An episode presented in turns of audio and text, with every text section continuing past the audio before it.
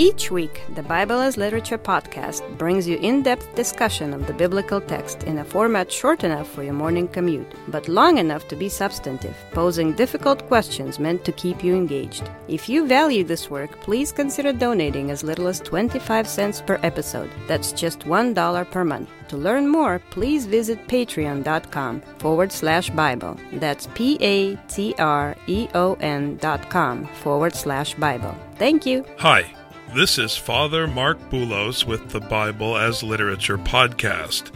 When Jesus said to Peter, I will give you the keys of the kingdom of heaven, it is usually misunderstood as the gift of personal power, as though Peter himself is invested with divine authority. This is an incorrect reading. The keys entrusted to Peter are the words handed down to the church in the content of Paul's gospel, the teaching Peter betrayed in Galatians. These keys do not belong to Peter. They are entrusted to him and to the other disciples to preach, teach, and discern the path of righteousness for the Lord's flock. Neither the keys nor the flock belongs to Peter. It is the teaching itself, not Peter, that bears God's authority, holding sway over all of the disciples for the sake of the weaker brother. Richard and I discuss the Gospel of Matthew, chapter 18, verses 15 to 19. This week's episode was presented live at the 2020 Symposium of the Orthodox Center for the Advancement of Biblical Studies in honor of the Jubilee year of Father Paul Tarazi's teaching ministry. You're listening to the Bible as literature.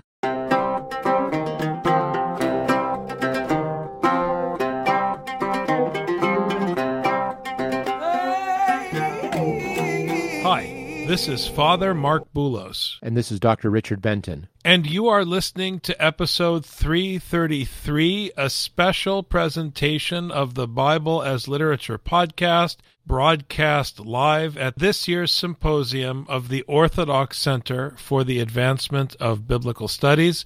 This year's program is presented in honor of the Jubilee year of Father Paul's ministry as a teacher. That means he's been working for 50 years to spread the gospel of the kingdom for the sake of the poor. I couldn't be more grateful than for the past 50 years and how much work he's done, and to acknowledge that it's only on his shoulders that this podcast stands. That you and me, Father Marc, I know you don't mind me saying, but we would have no podcast, we would have no knowledge, we wouldn't know which way to go next if it weren't for the teaching that we received from Father Paul. So, Father Paul, this week's episode is for you. We've been talking about Matthew chapter 18 and the consistent and persistent emphasis on the care for the weaker brother. The first time I heard this expression, the weaker brother, was at seminary in Father Paul's class. Christians like to talk about the love of neighbor, but it was Father Paul who first drew my attention to this biblical premise that it is the weaker brother, the weaker neighbor in particular, to whom we are accountable.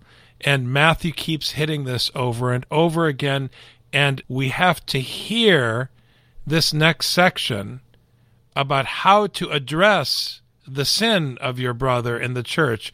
We have to hear it in context of this repeating emphasis on the needy neighbor, specifically the weaker brother in Matthew chapter 18. We just had the parable of the shepherd going after his one sheep that went astray. The shepherd would rejoice more over that one sheep than the rest of the 99. This one that goes astray is why the Son of Man came. Jesus emphasized that we remove any piece of our body that might cause us to scandal, and that if we scandalize our weaker brother, a fate worse than drowning awaits us. We cannot begin this next section without having those pieces firmly in the foundation of our understanding because we will misunderstand this next section. People take these out of context because they don't read all of chapter 18. Jesus in the Gospel of Matthew repeated this section about removing the part of us that causes us to be scandalized all the way back in Matthew 5 in the Sermon on the Mount, which is unique to Matthew. Whereas this section is common to Matthew and Mark. Matthew decided to include it again in his gospel in the Sermon on the Mount. Not scandalizing the little one is the most important for our own self preservation and for the preservation of the community and the congregation. In last week's episode, as you noted, Richard, we talked about the flock of 100 sheep and how the shepherd goes after the one sheep, which is a clear example of how one takes care of the weaker brother, the one who is vulnerable. But now we shift gears in verse 15. Instead of talking about what to do when the one goes astray and how to bring them back and the responsibility to bring them back, we're now entering into a new territory which is reminiscent of Paul's statement in 1 Corinthians chapter 5 verse 5 where he talks about handing someone over to Satan. If you come to a point where you have to make a decision about how to deal with somebody who's misbehaving, you had better follow the rule that was laid down for Peter in chapter 16. You can't make a decision about someone the way pastors like to do. Pastors love to have opinions about their parishioners. You can't do that. Your opinion is irrelevant. You're not a pastor to exercise your wisdom. You're a pastor in the same way Peter was supposed to be a pastor and a teacher to exercise the wisdom that was put in your hand when the keys of the kingdom were entrusted to you. They're not your keys. You didn't write Paul's gospel. The same gospel that holds you accountable to go after the lost sheep also puts handcuffs on you and guardrails when you're dealing with someone who may be in violation of God's instruction, of his teaching. You can't just shoot from the hip, so to speak. When I was 16, my friend was driving his dad's car and got in an accident. So later on, I asked, Hey, let's go do this thing. Can you drive? He said, My dad won't let me drive since I got in the accident. I'm like, Really? And he says, Yeah, watch this. Hey, dad, can I drive the car? You going to pay for that damage you caused? Just because you have the keys doesn't mean it's now your car to do with what you want. You follow your dad's rules, even though you've got his keys in your hand. Having the keys doesn't mean calling the shots. It means you're entrusted to move it in a way that would be considered responsible according to the rules and the wisdom of your father. The way that you and I, as human beings, would deal with someone we disagree with or someone whom we think is wrong is to just put them out because they bother us or they offend us in some way. But when Paul talks about handing someone over to Satan, it's for their good and the good of the body. The gospel is the custodian of the whole church. That's why it's so important to have the flock complete and to go after the one who is lost.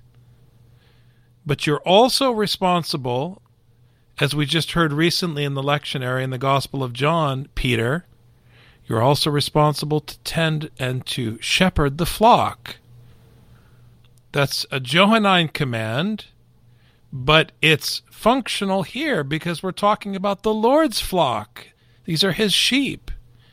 So if you're going to put somebody out, there's a rule and there is a value to following the rule and what the outcome will be from the perspective and for the agenda of the gospel, very specifically, as Father Paul explains in his commentary on the Gospel of Matthew, here in chapter 18, the Pauline Gospel.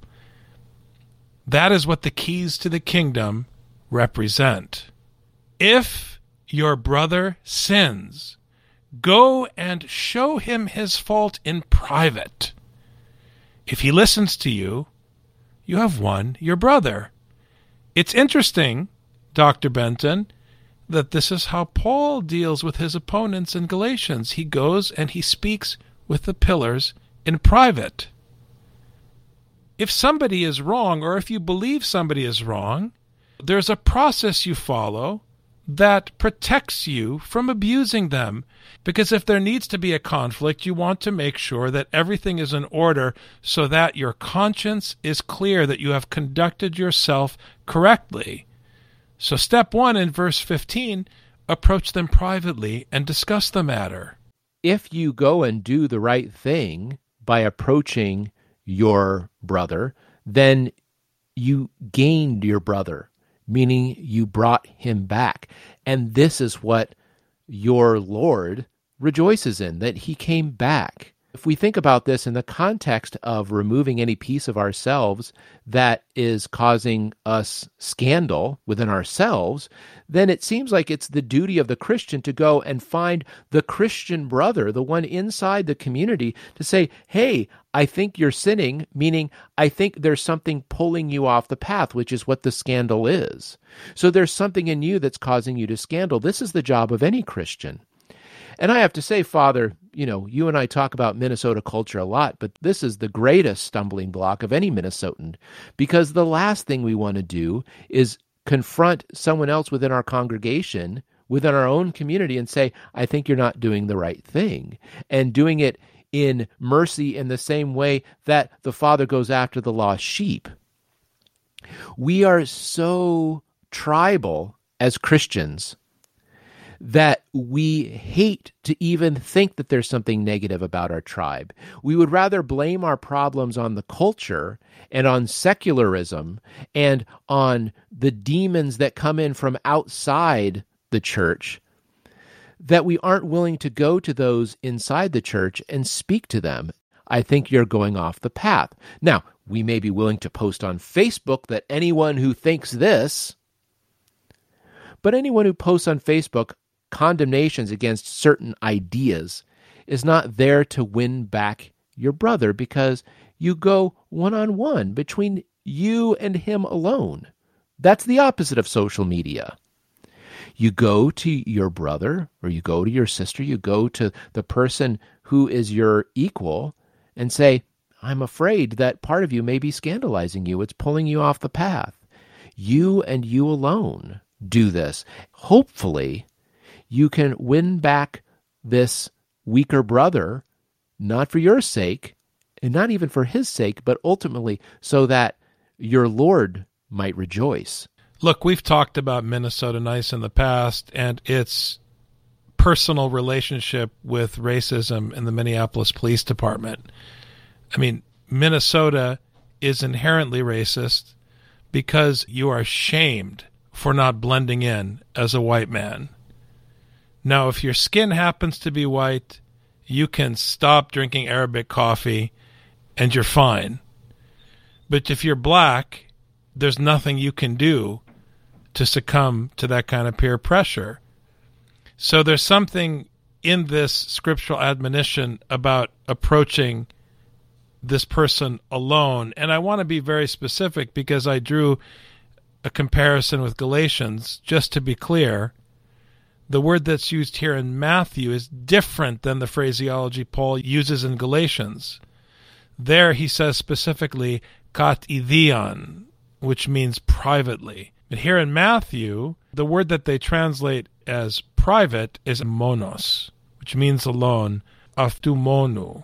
So the principle is the same, but the terminology is different. And I think the principle is that you give someone a hearing and give them a chance to speak and to explain without subjecting them to the shame of Minnesota Nice.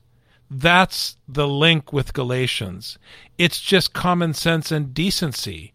Anybody who knows anything about management knows that you don't accuse and you don't react until you give the individual a chance to explain, and you do so in a way that protects them.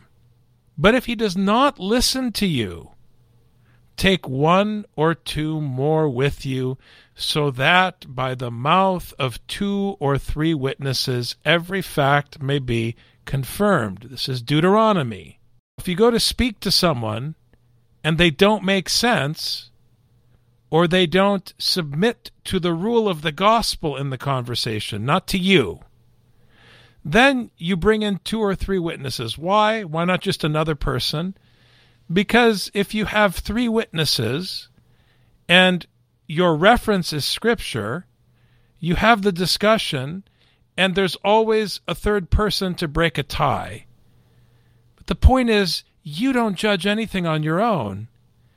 The two or three gathered around the scroll in fellowship with the accused defer to the rule laid down by the apostle as their guide for discerning what to do about this brother who may have stumbled.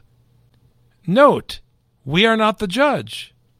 We are simply trying to discern what to do with this sheep that seems to be rebelling against the shepherd and jeopardizing the flock. This is the kingdom that God is trying to establish, where we have people who are conducting things correctly among themselves. You have four kids, Father. I have two kids. If one of them has a problem with the other one, what's the first thing we say? Did you talk to them about it? Yeah, but I don't think they're going to. You go settle it with them first. If they come to you every time, it only makes the relationship between them worse. Ultimately, you're trying to have harmony within the house. How can you have harmony within the house if you are trying to establish every single word? All you need is someone who is accusing to have another person to establish the word that's being spoken, the rima. This goes way older than the Romans. I mean, the Babylonians, for the sake of any contract or any important official word that was spoken, you would have to have witnesses. So that what was written down is, in fact, what people said. The word must be established that's being spoken it has to be sure that what this person is saying against the other person is, in fact, a legitimate complaint. Maybe the other person didn't sin. Maybe you're wrong in the accusation. But you get someone else within the congregation who has done the work that we've seen at the beginning of the chapter of removing their own stumbling blocks from inside themselves and who is following meticulously the Word of God to come and say whether what you're saying actually does jive with Scripture because once that's established, that the Word is established, then it makes it harder for the one who is going astray to argue because it's sure that this is what Scripture is saying and what God is teaching. So, in that way, your brother is not meandering from the path of the congregation, but the path of Scripture, which is even more important. If he refuses to listen to them, Tell it to the church. And if he refuses to listen even to the church, let him be to you as a Gentile and a tax collector. So you're giving multiple chances for this individual to correct their steps. And at the very end, if they refuse, they're being put outside, handed over to Satan, and they're going back to what they were. Because remember, Matthew is addressed to a mostly Gentile church at this point, which means you have to choose. You want to go back to your old way of living? Okay, that's fine. Go back. You make your choice. It's a reminder that the proclamation of the forgiveness of sins is no guarantee the fact that you're given a second chance in God's Roman household doesn't mean that you're in. You can be taken out. You can go back to being what you were before. Matthew is laying down very clear guidelines to prevent you from acting out your self righteousness and judging the weaker brother.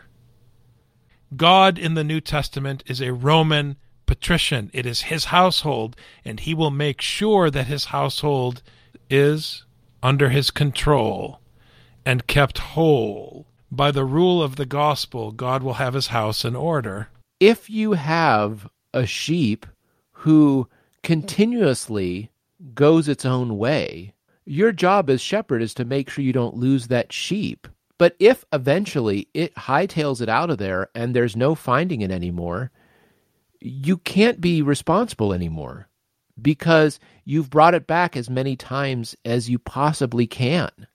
If you don't go after it, okay, fine. But if it insists on leaving, then there's no more choice. The kingdom of heaven is not compulsory. If you are a citizen of the kingdom, then you walk the line, you follow the path. And if anything were to pull you off that path and scandalize you, you have to remove that piece because the worst thing is to be scandalized and to scandalize someone else because the worst thing is to end up off the path. But if you have established with someone one on one, this is the path, and then with two or three, this is the path, and then with the entire congregation, this is the path, and the person doesn't want to walk the path, they don't want the path.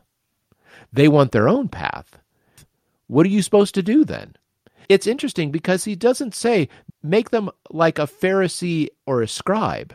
Pharisees and scribes said that they want the path and they're looking for the path. A Gentile or a tax collector, they're off doing their own thing. They aren't interested in the path whatsoever. So then you let them go. These people do not want our path. We're not going to compel them. Their fate is with their God. Truly, I say to you, whatever you bind on earth shall have been bound in heaven, and whatever you loose on earth shall have been loosed in heaven.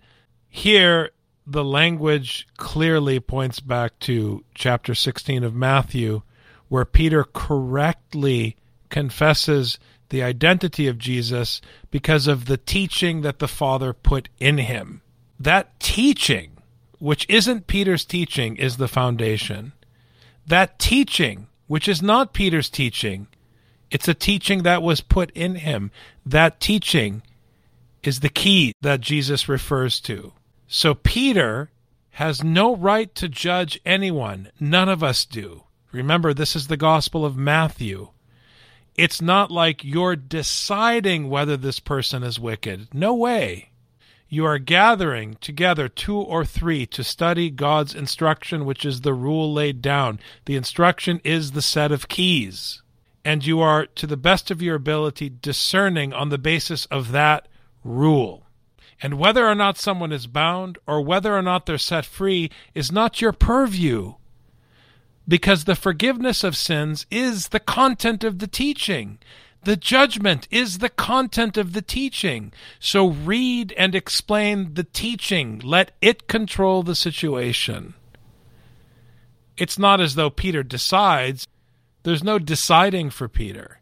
That's why you bring witnesses to hold each other accountable to the scroll of the law one of the reasons for bringing in the witnesses and bringing in the congregation is to make sure that the word you're speaking is not your word. It has to be the word of Scripture. It has to be God's word that's being spoken against that person, not your personal idea or feeling that the person is being offensive or something like this in order for you to get to this point where you are able to bind in the heavens and the earth, it's when you've purified your word of anything impure that doesn't come from God.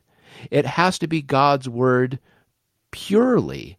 And if that is established, then what you bind on earth will be bound in heaven. And the same with Peter. When Peter confessed correctly, as you said, Father, he was given the word that what he binds on earth will be bound in heaven. But as soon as he went against what Scripture said about the fate of the Son of Man, he was called Satan. And Jesus says, You are a scandal of me, scandalon. You are one of the people who pull the people off the path because your word is now no longer the word of my Father all of these passages must be seen in the context with each other. Otherwise, people start using this precisely the opposite way, which is, well, I think it, so who are you to tell me that it's not the Bible? Who are you to say this is not God's word? This is also to protect the accuser, because the one who is being accused isn't liable for this ultimate sin of scandalizing the weaker brother. He is the weaker brother. You are more in danger of judgment when you bring this accusation against your brother. So you must be absolutely certain that everything that comes out of your mouth is only the Word of God. Because otherwise, it would be better if you had a stone tied to your neck and you were dropped in the depths. Again, I say to you that if two of you agree on earth about anything that they may ask, it shall be done for them by my Father who is in heaven. The only correct way to hear this statement is in context of the mission, and the specific mission in chapter 18 is to the weaker brother. So we are not talking about your preference for a Tesla. We are talking about whether or not the mission is completed. The only thing you should ask for is the completion of the Father's mission to the lost sheep. So the point here is that if you submit to the rule of Scripture and you're dealing with the lost sheep, you will receive and find the approval and the success that the rule itself bestows. You're not asking for anything except, What should I do in order not to scandalize the weaker brother, Lord? And the Lord's response in Matthew chapter 18 is, Read the teaching that I handed down to you, Peter, by the hand of my apostle Paul. Be faithful to the keys that I entrusted to you. They're not your keys. If you are faithful to those keys, then the outcome will be the outcome that my Father desires. And you will have it done for you. In chapter 16, this word is spoken specifically to Peter, but here it's spoken in the plural. Any one of you who would do this. So, anyone who thinks that chapter 16 shows that the keys belong to Peter is foolish because here the exact same words are being spoken to all of Jesus' disciples. But the thing that is in common is a frightening one, which is that the word that comes from your mouth must be your father's. It can't be yours. And like you said, Father, that's the program of this entire chapter is that it's only about bringing back that lost sheep. So if your parish council gets in mind that it wants to pray for a new roof, realize that that doesn't fall into the purview of Matthew chapter 18. But if there was someone from your congregation who is moving on a different path, by all means, whatever you can bring to the assistance of that weaker brother to bring them back in and to remove any scandal in your congregation. Right? I remember Father Tom of blessed memory would say that on the last day, there will be people who will be saved because they chose not to become Orthodox, because they understood God's word better than the Orthodox did, and chose correctly by not following the path that the Orthodox were on, because they understood the path of Scripture. So we don't pray that people join us, we pray that people join Scripture, that people go on the path of Scripture, and we may not assume that we are among those people. So we always work to remove any scandal within ourselves or within our brother, whether they are coming to church on a regular basis or not, whether they are agreeable or not, whether they sound or look right or not. All of us are under judgment that we follow this teaching. For where two or three have gathered together in my name, I am there in their midst and all of our colleagues in the Orthodox Center for the Advancement of Biblical Studies know exactly what we're going to say. That when we talk about two or three being gathered and Jesus being in their midst, we're talking about Bible study. Until I come, attend to the public reading of Scripture, to preaching and to teaching. Do that, and you shall live. Do that and the Father's teaching, his rule for the church, will protect your steps and keep you from becoming an obstacle for the weaker brother. and keep you from becoming an obstacle on the path to the kingdom for yourself. But only if you gather together two or three of you to hold each other accountable to the teaching of God's instruction. I remember I made the classical mistake on this verse in OT 101 with Father Paul, uh, Old Testament introduction. And he asked the question, Where is Jesus? and I said, Where two or three are gathered in my name. and so Father Paul went to one of his favorite students in the front row, put his arm around him, and says, Here's Jesus right here. and he said, No. Jesus is in Scripture, that it only is where two or three are gathered in his name. Okay, now people think in his name means that they just said Jesus. Here we are, Jesus, and now you're in his name. No, that's not what it means. The name in the Old Testament is much more weighty than Hashem. Right, Hashem. In rabbinic works, Hashem means God that instead of actually pronouncing the name of God, you would say Hashem, the name. This is how weighty this term is. At the end of Ezekiel, where God says, The Lord is there, is the name of the city. His name is there, but it's not his name because they all said, We love God, we love the Lord. That's not because they had a bunch of lip service and they sang a song. That's not why. It's because his Torah was being carried out there. This is the city that he established, and the citizens are his citizens of his kingdom because they follow the path. So, gathering together in his name means that you gather together for his glory, for his weightiness, for his fame. By following his path and being loyal to his teaching. Thanks very much, Dr. Benton. Thank you, Father, and many years, Father Paul. Many years. You've just heard the Bible as literature. Thanks for listening. The Bible as Literature is a production of the Ephesus School Network.